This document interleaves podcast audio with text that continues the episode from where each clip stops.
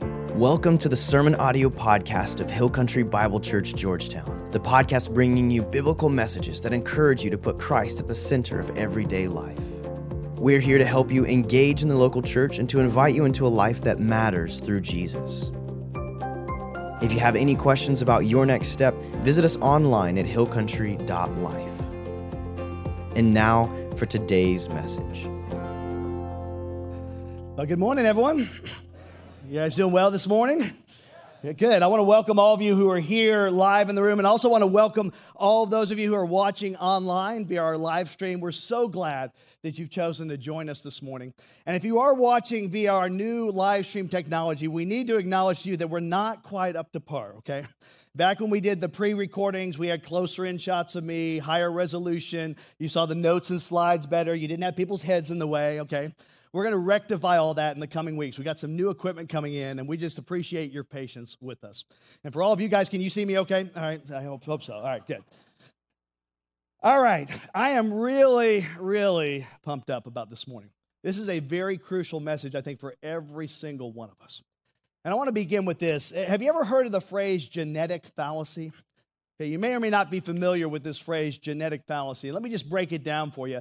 A fallacy is an error in reasoning, okay, something that just doesn't line up, something that doesn't make sense.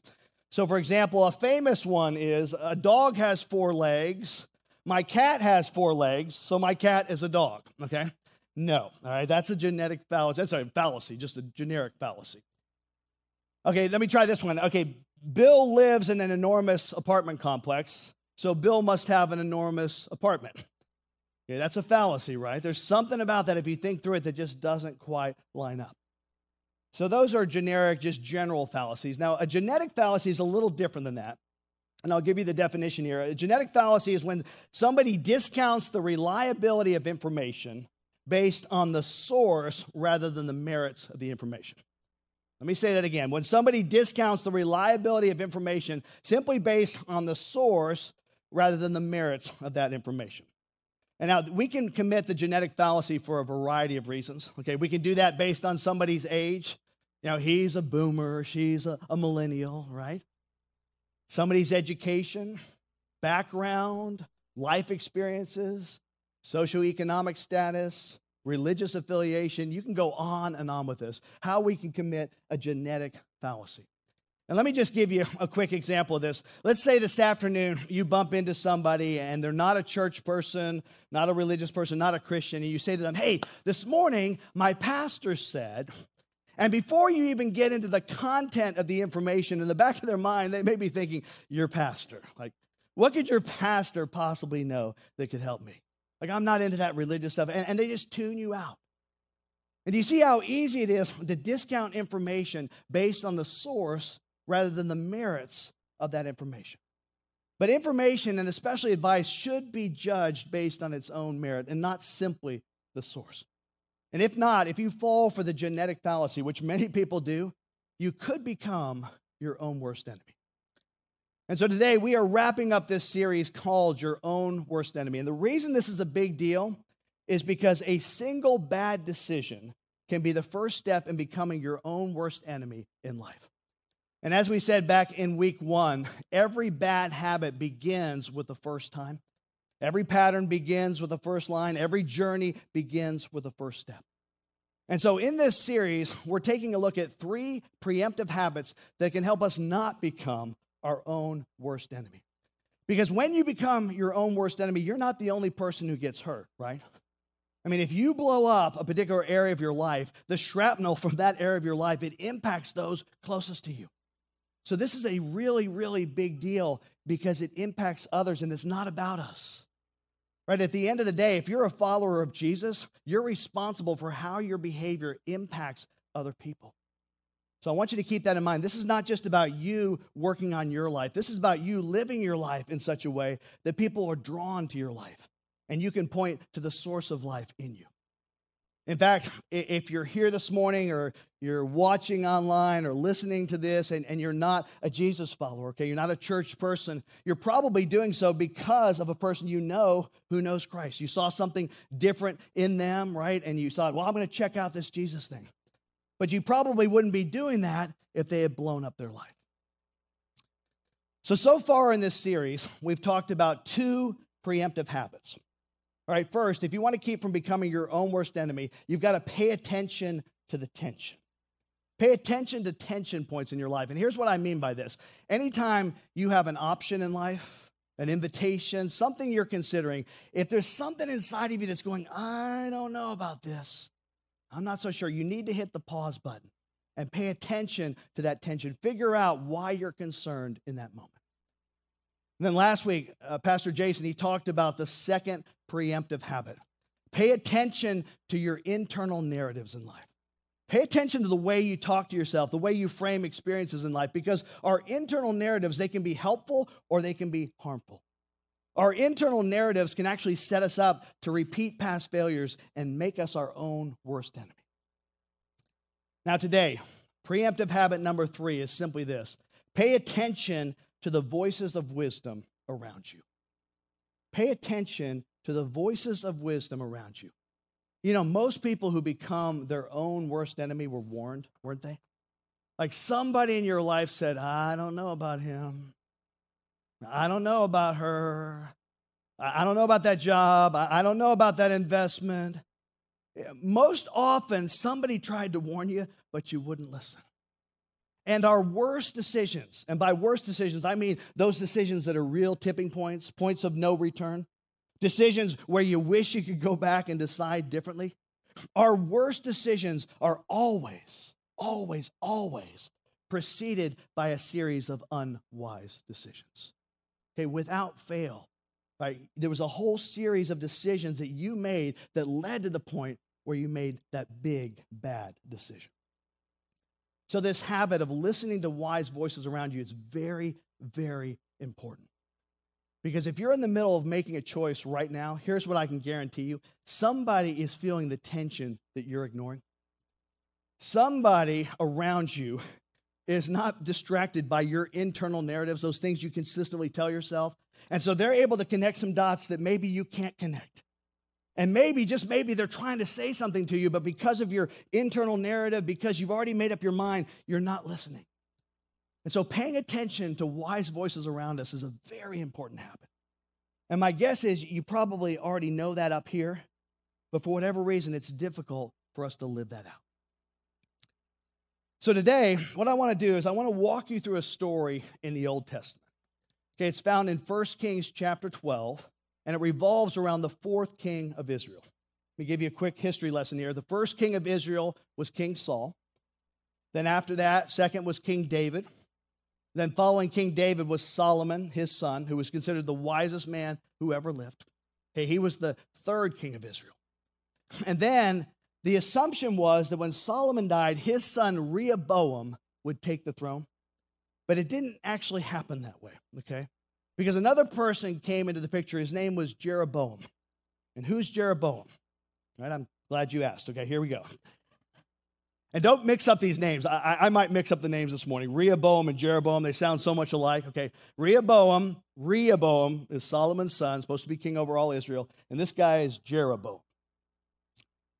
Says this now, now Jeroboam, Jeroboam was a man of standing. That is, people thought this guy had it going on. he was an extraordinary leader, okay, well known in the community. And it says, and when Solomon saw how well the young man did his work, he put him in charge of the whole labor force, which was a big, big deal. I mean, he was elevated to a place of great influence in the kingdom of Israel because he was in charge of the entire labor force. Now, by this time, this season in Solomon's life, you know what he was doing? He was busy building all these monuments, all these buildings to himself. So much so that he had, get this, over 150,000 stone cutters and stone transporters. I mean, imagine that. Massive building projects going on. And it wasn't paid labor as much as it was forced labor. And so Jeroboam, he's in charge of this really massive project. And one day he's leaving the city of Jerusalem, and something very odd happens. It says, About that time, Jeroboam was going out of Jerusalem, and Ahijah, the prophet of Shiloh, met him on the way wearing a new cloak. So he's leaving Jerusalem. This prophet walks up, and you can pretty much be assured that anytime a prophet comes up to you, something strange is going to happen, all right? Here it is. And Ahijah took hold of the new cloak he was wearing and tore it into 12 pieces. Then he said to Jeroboam, Take 10 pieces for yourself. For this is what the Lord, the God of Israel, says See, I am going to tear the kingdom out of Solomon's hand and give you 10 tribes. Now, you may know that Israel was made up of 12 tribes at this point in time. And so this prophet says, Well, Solomon's going to lose 10, and Jeroboam, you're going to become the king of 10 tribes of Israel. Okay? Why? Well, by this time in history, Solomon had actually become a pagan king. Pagan king. Yeah, he was worshiping the gods of his foreign wives, and he had a boatload of wives, people, okay? There were so many wives, they were actually numbered 700, the Bible says, okay? I want you to try to imagine that 700 wives. Probably the reason they're numbered, he can't remember all their names, right? I mean, just, just try to envision that. Hey, Bob, here's my wife, um, uh, Wendy. Yeah, Wendy, that's it. Right? Why did he, why? Why 700 wives? You see, he married the daughters of all the leaders of the countries, the areas around him. And he did that to create peace treaties with them. But consequently, Solomon started worshiping the pagan gods of his foreign wives. And eventually, he was building temples places of worship all over Judea to these pagan gods. Now, if you know anything about the Old Testament, you know that was absolutely opposed to what God had commanded. It was not the way to go.